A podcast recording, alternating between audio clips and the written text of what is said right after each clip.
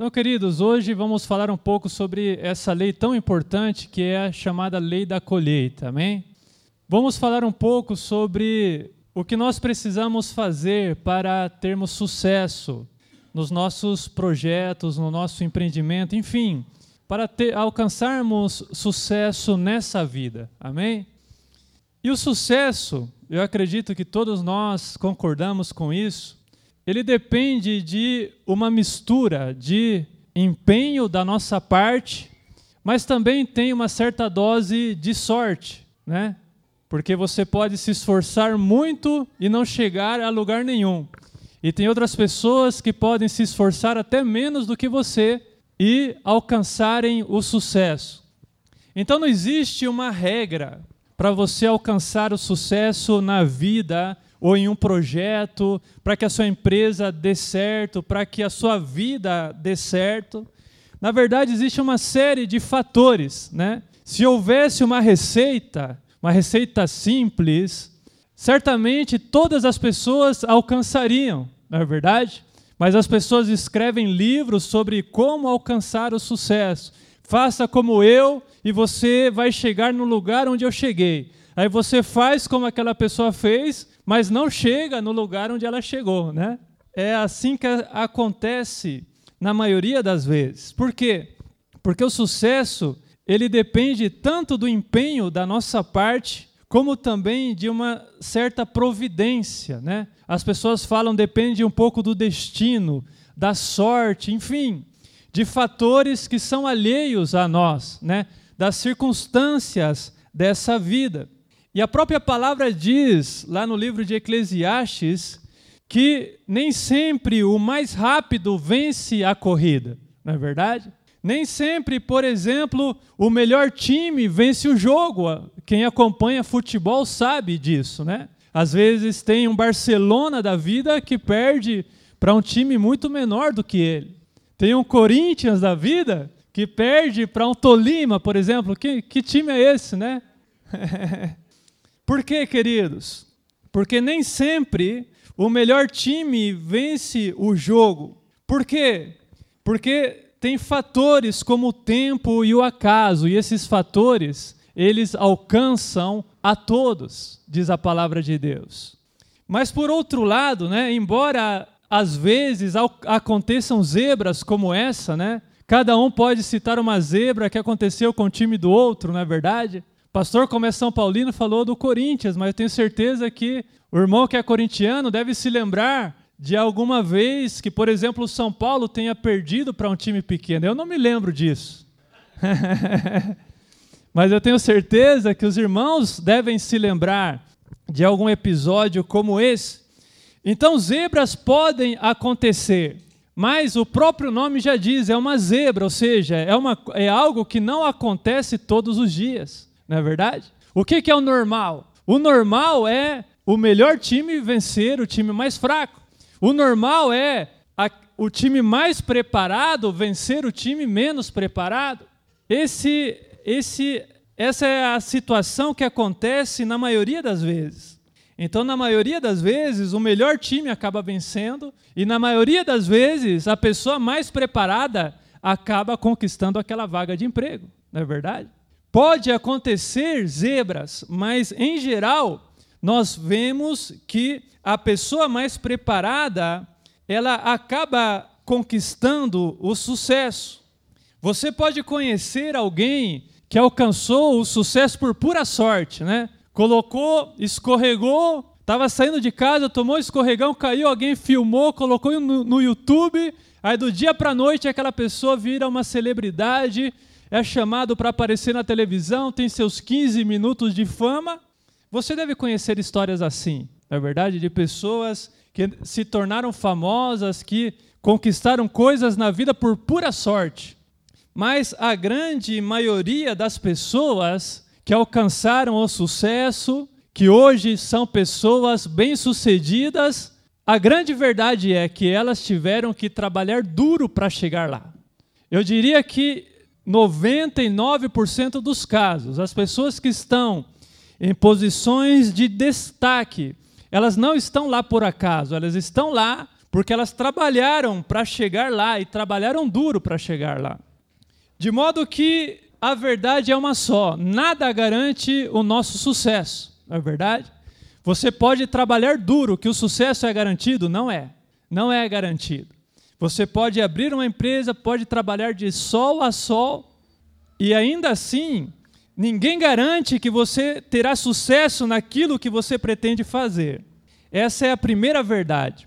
Agora, a segunda grande verdade é que se você trabalhar duro, então o sucesso não é garantido, mas se você não fizer nada, o fracasso é garantido. Essa é uma outra grande verdade. Nem sempre as pessoas que trabalham duro alcançam o sucesso, mas as pessoas que não trabalham, as pessoas que ficam sentadas, essas têm o fracasso garantido. As coisas não caem de mão beijada nas nossas mãos, nós temos que trabalhar duro se queremos chegar a algum lugar.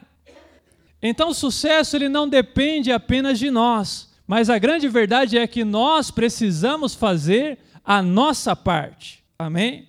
Essa é a lei da semeadura, ela sempre acaba prevalecendo. E qual é a lei da semeadura? é aquela que diz assim: que nós colhemos aquilo que semeamos. De onde nós concluímos também que aquele que não semeia, não colhe. E isso é bíblico. Essa é uma lei divina. Nós vimos aqui a palavra de Deus dizendo o seguinte: de Deus não se zomba, porque aquilo que o homem semear, isso também colherá.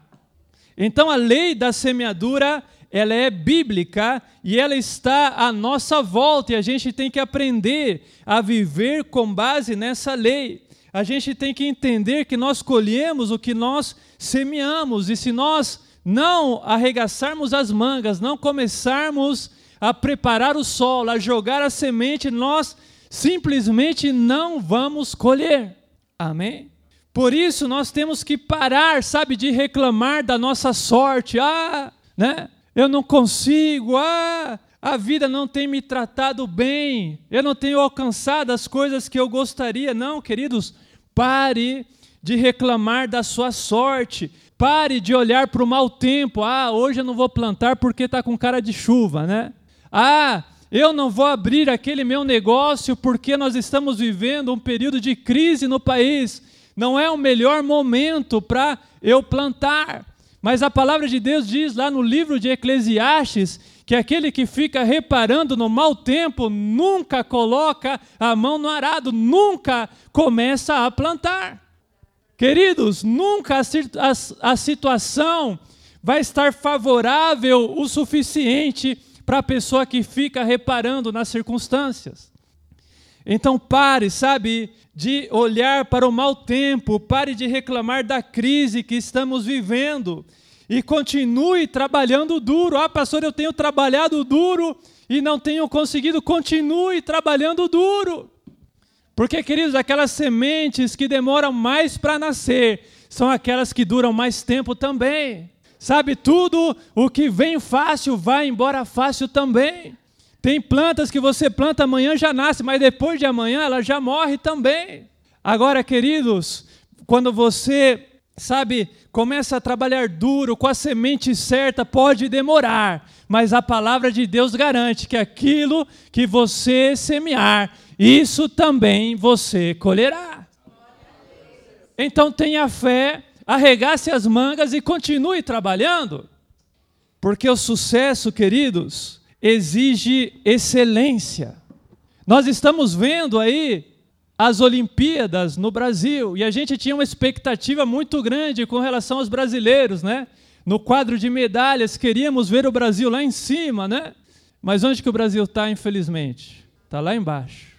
Por quê, queridos? Porque o sucesso exige excelência. E as pessoas que vencem numa Olimpíada, você pode ter certeza que elas se preparam com excelência, com muito mais excelência do que nós, os brasileiros, nos preparamos. Porque se nós tivéssemos nos preparado com a mesma excelência ou com mais excelência ainda, éramos nós que estaríamos lá em cima no quadro de medalhas. Então, queridos, as coisas não acontecem por acaso, é a lei da semeadura e colheita. As pessoas estão colhendo lá aquilo que plantaram. Não é verdade? Ninguém está colhendo lá por acaso. Não tem turistas lá falando, vou tentar, sabe, correr aí com, com Bolt para ver se eu ganho dele. Não, queridos. Ali só tem pessoas que correm o dia inteiro e se preparam e correm. Você deve ter visto documentários, por exemplo, como é lá no Quênia, né? Todas as corridas de longa duração são os quenianos que ganham, as corridas de curta duração são os jamaicanos em geral que ganham, né? E aí você vai assistir a preparação deles lá e você vê que é dureza. Então, quanto mais longe você quer chegar no quadro de medalhas, quanto mais alto você quer chegar na vida, maior é o grau de excelência que você precisa alcançar. E a excelência ela exige três grandes coisas de nós. A primeira é disciplina, a segunda é sacrifício e a terceira é perseverança. São as três pernas da excelência. Amém? Disciplina, sacrifício e perseverança. Disciplina para você fazer o necessário, mesmo que seja chato. Sabe, não é legal você plantar, o legal é você colher, o legal é você comer aquilo que você colheu, isso é bom. Agora, plantar não é tão legal assim, né? Você tem que, muitas vezes, trabalhar no sol quente, você tem que cuidar daquela plantação, então não é algo legal. Que o diga o Moisés que está aqui, né? Nosso agricultor aí. É legal, Moisés, ficar semeando o dia inteiro ou é trabalho duro? É gostoso para quem gosta de trabalhar, né, Moisés? para quem gosta de trabalhar, o trabalho acaba sendo bom. Mas para quem não gosta, ele passa longe. Você vai convidar ele lá, faz um churrasco na sua casa, né, Moisés? Aparece um monte de gente. Agora fala amanhã, a gente vai aqui é, ou cuidar da terra aqui, ou semear, né, ou colher, né, irmão Jonir? Ah, nessa hora aparece bem pouca gente. Por quê? Porque a verdade, queridos, é que para você chegar a algum lugar, você tem que fazer muitas coisas que não são legais. Para você conquistar algo bem legal, você tem que fazer muitas coisas chatas antes. Essa que é a verdade, né? Você vê aquela pessoa lá e fala como eu gostaria de estar onde ela está. Mas poucos são o que gostariam de passar por tudo aquilo que elas passaram. Veja as menininhas da ginástica lá. Eu estava vendo hoje o cara sentando em cima da menina, puxando as duas pernas dela assim, torcendo a perna dela para buscando elasticidade. Aquilo chegava a ser desumano de você ver. E você também observa como ficam os pés deles, como ficam o corpo, como é desgastante, né? E você percebe que é muito bom de se assistir, mas é muito difícil de se fazer. Então, queridos, nós temos que saber o que nós queremos ser. Queremos ser apenas espectadores? Porque você ser um espectador é fácil, você apenas liga a sua televisão e fica admirando o que as outras pessoas conquistaram. Você quer ser um espectador da conquista dos outros ou você quer ter também as suas próprias conquistas? É disso que se trata. Então a disciplina é necessário, sabe? Para você abrir mão de muitas coisas no seu dia para se dedicar àquelas coisas que são necessárias para você chegar aonde você deseja chegar. E também é necessário sacrifício, como dizemos, sacrifícios por quê? Para você sair da sua zona de conforto e colocar a mão no arado. Sacrifício, sabe, de você ficar com a mão calejada de preparar o solo, de preparar o terreno daquilo que você deseja fazer. Amém? Então o sacrifício é necessário. Todas as pessoas que chegaram a algum lugar tiveram que se sacrificar para chegar lá.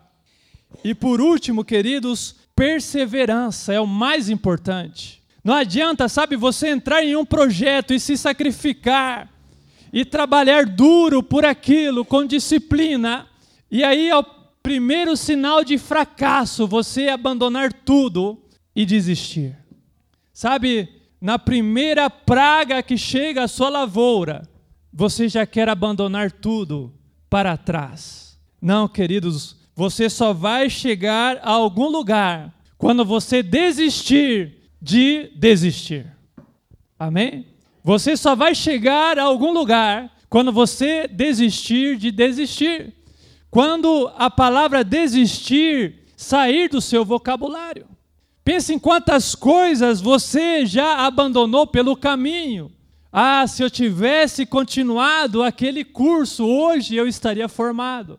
Ah, se eu tivesse continuado naquele emprego, se eu tivesse suportado a pressão, hoje eu estaria em uma situação muito melhor, mas eu desisti.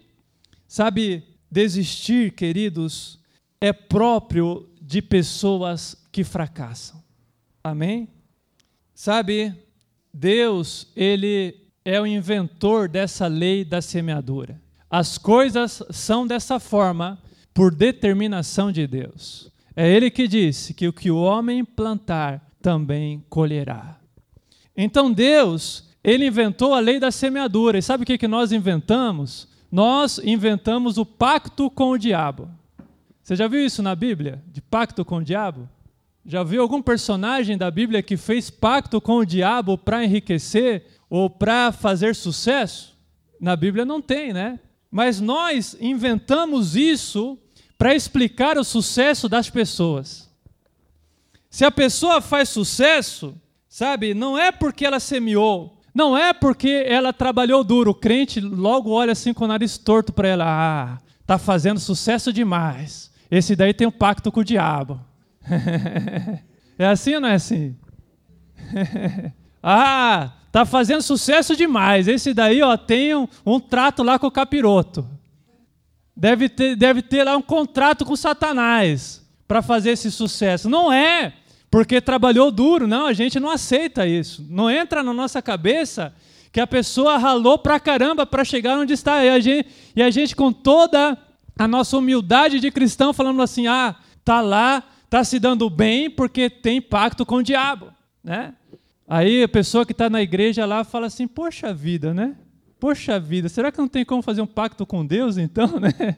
Para a gente chegar longe também, queridos, não tem esse tipo de pacto com Deus, de você fazer sucesso de graça e nem com o diabo. Você não vai conseguir um pacto desse nem com Deus, nem com o diabo. Pessoas preguiçosas, queridos, nem o diabo gosta.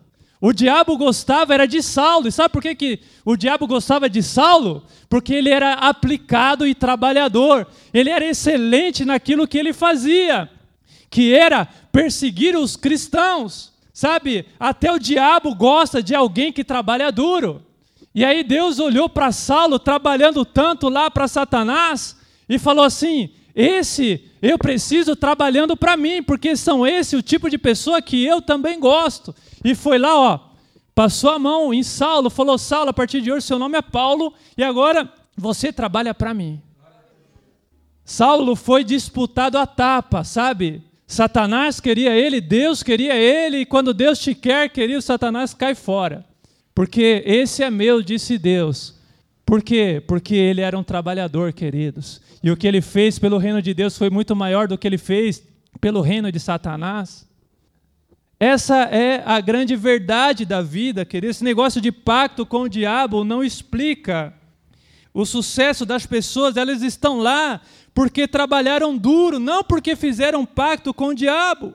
Sabe, a gente diz, por exemplo, que a escritora do Harry Potter, ela tem um pacto com o diabo. Por quê? Pastor, ela tem um pacto com o diabo porque ela fez muito sucesso, porque esse Harry Potter virou vício, né? Na época que os livros eram escritos, tinham mais de 400 páginas cada um, e você via os adolescentes todos que nunca tinham lido um livro na vida, pegando aqueles livros do Harry Potter e lendo, sabe, em dois, três dias, e aí a mãe daquele menino falava assim: Meu Deus, isso é coisa do diabo. Só pode ser coisa do diabo. A gente não aceitava, sabe? Que ela conseguisse prender tanto a atenção assim, daqueles adolescentes. Mas, queridos, por mais que seja um pacto com o diabo, a gente não pode negar que ela trabalhou muito duro para escrever aqueles livros lá. Eu fui atrás, queridos, e eu vi que se você juntar todos os livros que ela escreveu, são mais de 4 mil páginas. São cerca de 4.200 páginas. Então, mesmo que ela tivesse um pacto com o diabo, você não pode negar que ela teve que trabalhar duro lá no computadorzinho dela, escrevendo duas mil, quatro mil páginas, queridos, de um livro. E não escrevendo qualquer porcaria, não. Quando você pega para ler, você percebe que é muito bem escrito. Então você percebe que além dela se preparar, além dela escrever todas essas páginas, ela teve que se preparar muito antes. E ela escreveu muitos e muitos livros que fracassaram, até conseguir escrever algo que conquistasse o público. Por quê? Porque ela trabalhou duro para chegar lá. Sabe? E nós temos que elogiar, porque Jesus Cristo, ele também elogiava as pessoas ímpias. Ele contou, por exemplo, a história de um homem que ele ia ser mandado embora porque tinha feito algo errado lá. Ele era o administrador das contas do seu senhor. E ele, quando soube que ia ser mandado embora, e ele percebeu que ele iria para a rua e que ele estava em maus lençóis, o que, que ele fez? Ele pegou todas as dívidas do patrão dele, foi atrás de cada devedor e falou assim: quanto é que você devia para o meu patrão? Ah, eu devia 5 mil reais. Ah, então vamos escrever na sua dívida aqui que você deve apenas 2.500. E aí ele fez isso com a maioria das pessoas que deviam para o patrão dele. Por que ele fez isso? Disse Jesus. Porque quando ele fosse mandado embora, as pessoas receberiam ele de braços abertos. E aí Jesus Cristo elogiou aquele homem não porque ele fez algo errado, mas porque ele foi astuto, porque ele teve estratégia para chegar aonde ele queria chegar. E o próprio Jesus disse assim que os ímpios, eles têm mais trato, eles têm mais sabedoria em fazer as suas coisas do que os filhos da luz, do que os cristãos. Então Jesus ele estava nos chamando chamando a nossa atenção para que a gente, sabe, também não queira simplesmente fazer um pacto com Deus. Deus me abençoe, faz cair tudo de mão beijada na minha mão, porque Deus não faz isso. Deus ele nos chama, querido, a procurarmos também a excelência. Sabe? Pare de reclamar, sabe, de pessoas que estão escrevendo livros sobre bruxaria e fazendo sucesso, e comece a escrever sobre temas cristãos que façam sucesso.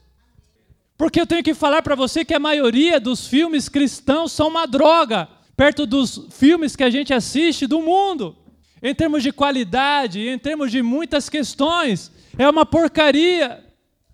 E aí a gente fala assim: ah, as pessoas não assistem porque é de Deus. Não, não assiste porque é uma porcaria. Não assiste porque é mal feito. É por isso que as pessoas não assistem. Faça algo bem feito e você vai ver se as pessoas não vão gostar. E nós temos excelentes exemplos de casos cristãos de sucesso.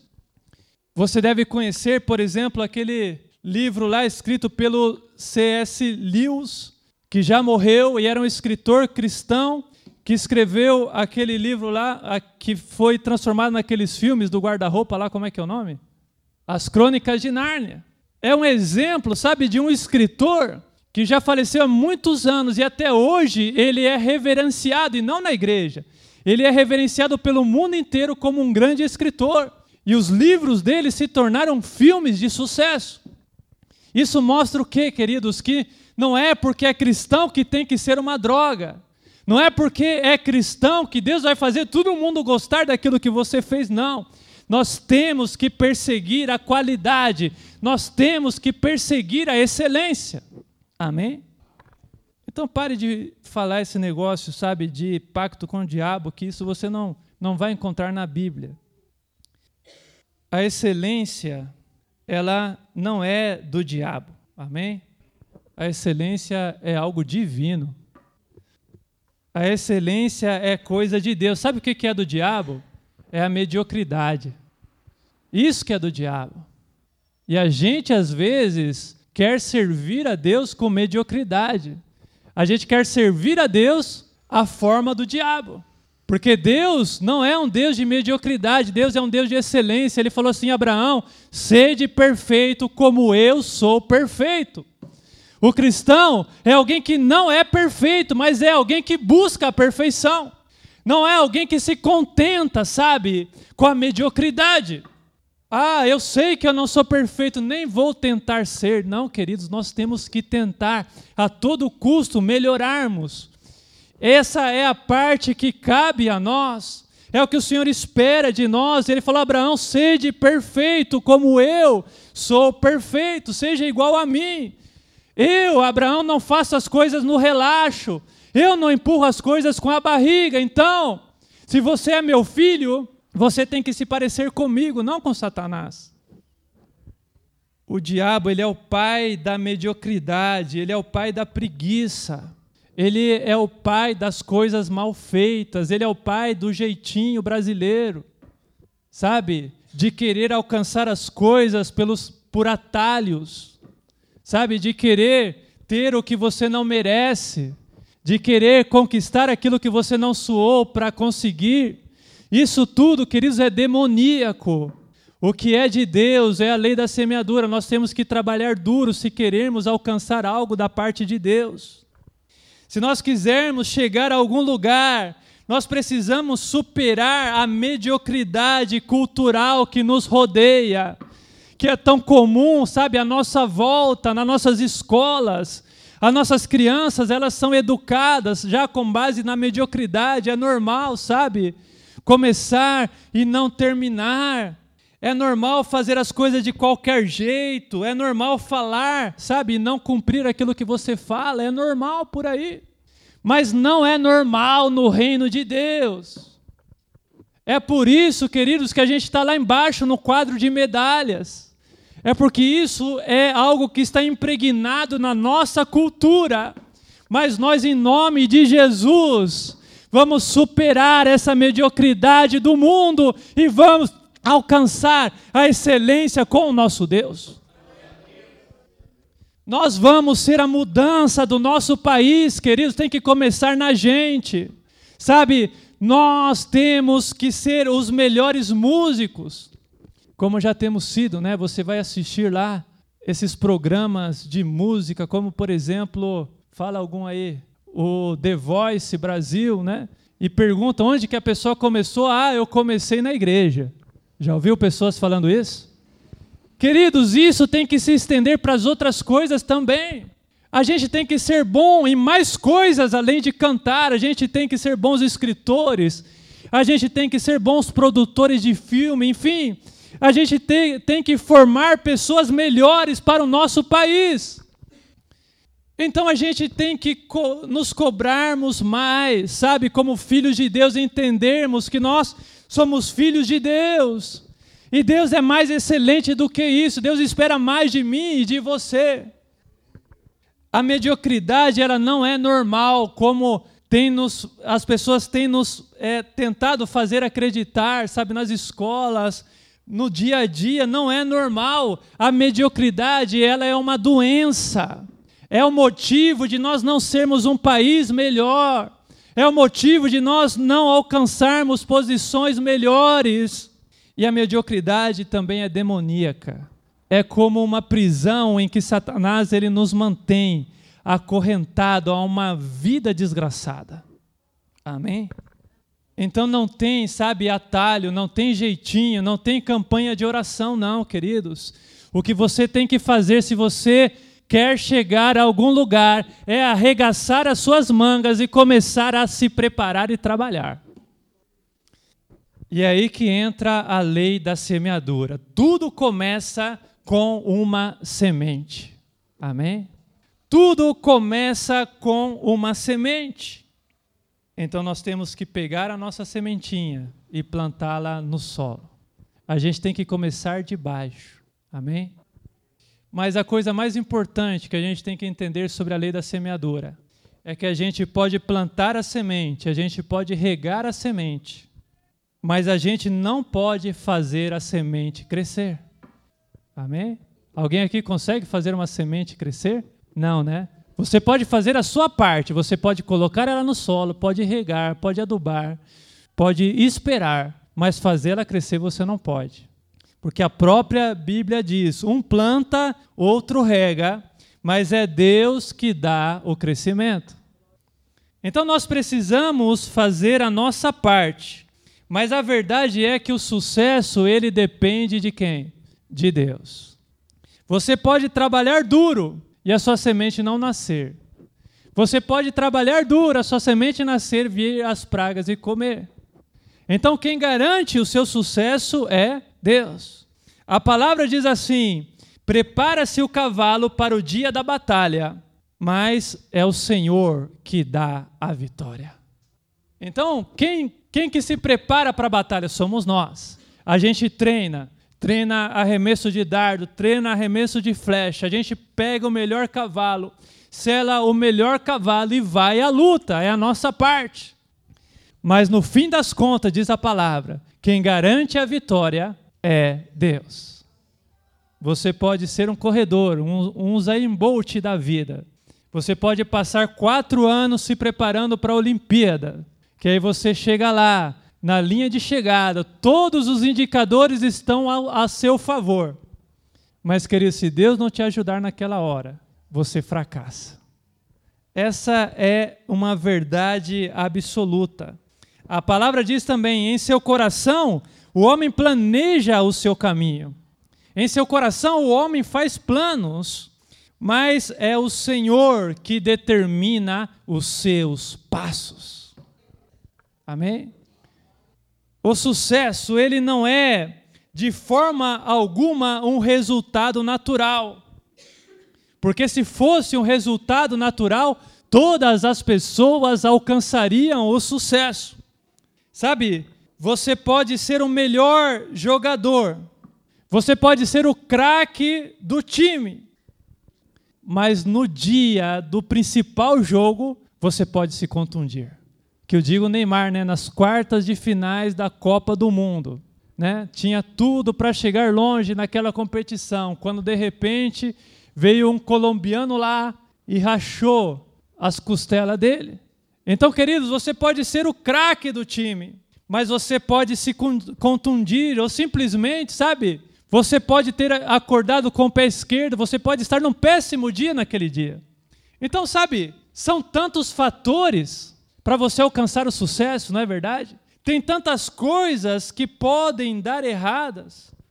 São tantas variáveis, sabe? Que acaba sendo uma, uma idiotice nossa a gente confiar na nossa capacidade. Ah, eu estou super bem preparado. Eu não perco essa vaga para ninguém, porque eu conheço isso daqui melhor do que ninguém. Aí chega o, o sujeito lá, porque ele tem um QI melhor do que o seu, né? um quem indica, né? Ele não sabe nada do serviço, mas ele pega aquela vaga que é sua. Não é assim? É assim, queridos. Então é muita idiotice da nossa parte a gente achar que nós somos os bons que nós estamos preparados, que porque a gente tem uma faculdade, agora ninguém mais segura a gente. É a pior besteira que a gente pode fazer, sabe? É nos esquecermos de Deus. A pessoa, sabe, compra um carrinho, a pessoa faz uma faculdade, se esquece de Deus. Como, sabe, se ninguém mais pudesse detê-lo?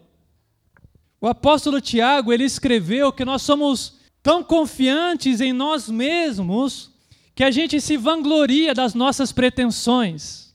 A gente fala para o irmãozinho que está do nosso, do nosso lado assim: olha, hoje eu vou fazer isso, ou amanhã eu vou fazer aquilo, amanhã eu irei para aquela cidade, passarei um ano ali e ganharei muito dinheiro lá, ou vou me mudar, sei lá, para o Canadá, passar seis meses no Canadá ganhando dinheiro.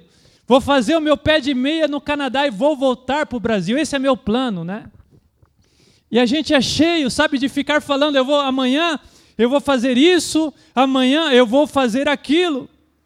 Eu mesmo, queridos, tinha tudo planejado quando eu tinha meus 18 anos. Eu pensava assim, olha, eu vou fazer faculdade, eu vou montar o meu escritório, ganhar bastante dinheiro e aí eu vou me casar. Eu dizia no meu coração. Eu era um meninão novo, tinha tudo planejado, estava indo bem na faculdade, estava me afastando um pouco de Deus, até que um diagnóstico médico, queridos, veio para me mostrar, sabe, que nessa vida, por mais certo que as coisas pareçam, elas podem não acontecer. Foi um diagnóstico médico que me mostrou, sabe, que o futuro ele não é tão garantido como a gente pensa. E é por isso que Tiago ele disse assim que toda vanglória como essa é maligna, não procede de Deus. Sabe, a gente ficar falando eu vou fazer isso, eu vou fazer aquilo, isso não é de Deus. Por quê? Porque nós não sabemos como será o dia de amanhã. E quem somos nós, queridos? Quem somos nós para acharmos que a gente vai chegar a algum lugar? A Bíblia diz que nós somos como uma neblina que hoje aparece e bate um vento e ela desaparece. Assim somos nós. Nós somos frágeis e não tem nada garantido dessa porta para fora. Quando você sair para o lado de fora, queridos, nada é garantido. Então Tiago ele diz assim: então pare de falar que você vai fazer isso e vai fazer aquilo, e comece a dizer assim: se o Senhor quiser, eu viverei para fazer isso ou para fazer aquilo. Eu estou preparado, eu estou estudando, mas se o Senhor quiser e for comigo, é que eu serei um profissional bem-sucedido. Não depende de você, depende dele. Então pare de falar que vai fazer, que vai deixar de fazer. Não, queridos, você vai fazer ou vai deixar de fazer se for a vontade de Deus para você. A Bíblia fala de um homem, sabe, que tinha tudo certo, ele, ele vendeu tudo o que ele tinha, juntou uma grande fortuna e disse assim: Alma, agora aproveita a sua vida. E aí diz que ele ouviu uma voz assim: Homem tolo, por acaso você não sabe que essa noite a tua alma te será tirada? Nós não conhecemos o dia de amanhã, queridos. E o nosso futuro depende de a gente trabalhar duro, mas também depende principalmente da vontade de Deus para a nossa vida. Sabe o que, isso significa? Se Deus, se o nosso futuro depende tanto de Deus, sabe a melhor coisa que nós podemos fazer é deixar Deus participar do nosso futuro. Amém? É a melhor coisa que você pode fazer. A pior coisa foi aquilo que eu fiz. Sabe? Eu deixei que a faculdade, deixei que, que os meus planos me afastassem de Deus, como se Deus não fosse mais importante para a minha vida. Mas Deus foi atrás de mim e Ele me mostrou, querido, que sem Ele eu não sou nada. E daquele, de, daquele dia em diante, nunca mais eu me atrevi a sair da presença de Deus. Daquele dia em diante, eu cheguei na presença de Deus e falei: Deus, estão aqui os meus projetos para o futuro e eu quero consagrá-los a Ti. Quero que o Senhor cuida deles para mim, porque eu percebi que não depende de mim, depende de Ti. A Bíblia diz assim lá no livro de Provérbios, capítulo 3: Consagre ao Senhor tudo o que você faz, e os seus planos serão bem-sucedidos. Sabe o que é consagrar ao Senhor os seus planos? É você levá-los até a presença de Deus e falar: Deus, eu consagro para ti. Ou seja, Deus, que isso seja para a tua glória e não para o meu benefício. Deus, que esse meu projeto agregue para o teu reino mais do que para mim. A Bíblia diz que esse, queridos, é o segredo do sucesso. Transforme o seu projeto em um projeto que glorifica a Deus. E a Bíblia diz também: confie no Senhor de todo o seu coração. Amém? Trabalhe duro, mas fale assim: Senhor, eu estou trabalhando duro porque eu creio em Ti. Eu creio que o Senhor é poderoso para fazer nascer as sementes que eu estou plantando. E o fato de eu estar semeando mostra que eu creio em Ti. Porque os outros, sabe, estão olhando para o mau tempo, eu não estou olhando para o mau tempo, eu estou olhando para o meu Deus. e eu continuo plantando, ainda que a figueira não floresça, ainda que não haja uva na videira, ainda assim eu me alegrarei no meu Deus, no Deus da minha salvação, porque é Ele que garante o meu futuro. Eu sou criança e agora sou velho, já fui criança, agora sou velho, mas nunca vi um justo desamparado, nem a sua descendência mendigando o pão. Então confie no Senhor de todo o seu coração, não se apoie no seu próprio entendimento, diz a palavra. Confie menos na sua capacidade e mais no que Deus pode fazer na sua vida. E diz mais: reconheça o Senhor em todos os seus caminhos. Sabe o que é reconhecer o Senhor nos seus caminhos? É você entender, queridos, que se você está trilhando um bom caminho, é porque foi Deus que te colocou nele. Reconheça, reconheça que se você hoje está fazendo uma faculdade é por Ele. Se você hoje tem um emprego, isso não é porque você é bom, é porque Ele tem sido bom com você. Diz a palavra: reconheça o Senhor em todos os seus caminhos e Ele endireitará as suas veredas. E diz mais: o provérbio: não seja sábio aos seus próprios olhos, tema o Senhor e evite o mal. E diz mais: honre o Senhor com todos os seus recursos.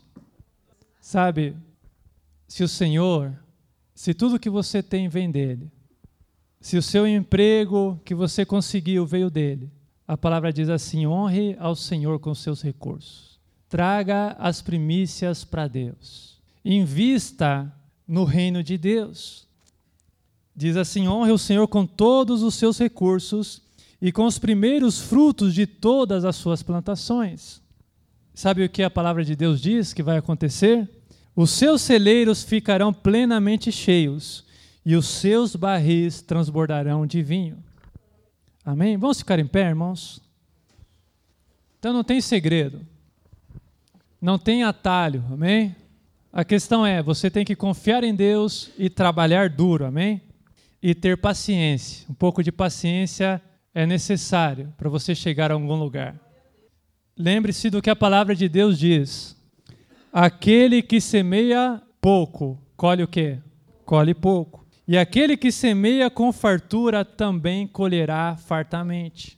A palavra de Deus também diz assim: plante de manhã a sua semente, e mesmo ao entardecer, não deixe as suas mãos ficarem à toa porque você não sabe o que acontecerá, se essa ou se aquela produzirá. Então, sabe, atire para todo lado, lance semente para todo lado, diz a palavra de Deus. E entenda que o sucesso não se alcança da noite para o dia, por isso não podemos ser imediatistas. Nós temos que ter paciência e esperar. Diz a palavra assim: temos que, temos que esperar como o agricultor aguarda que a terra produza colheita, espera com paciência as chuvas de outono. E a palavra de Deus diz assim: porque no tempo certo colheremos se não desanimarmos.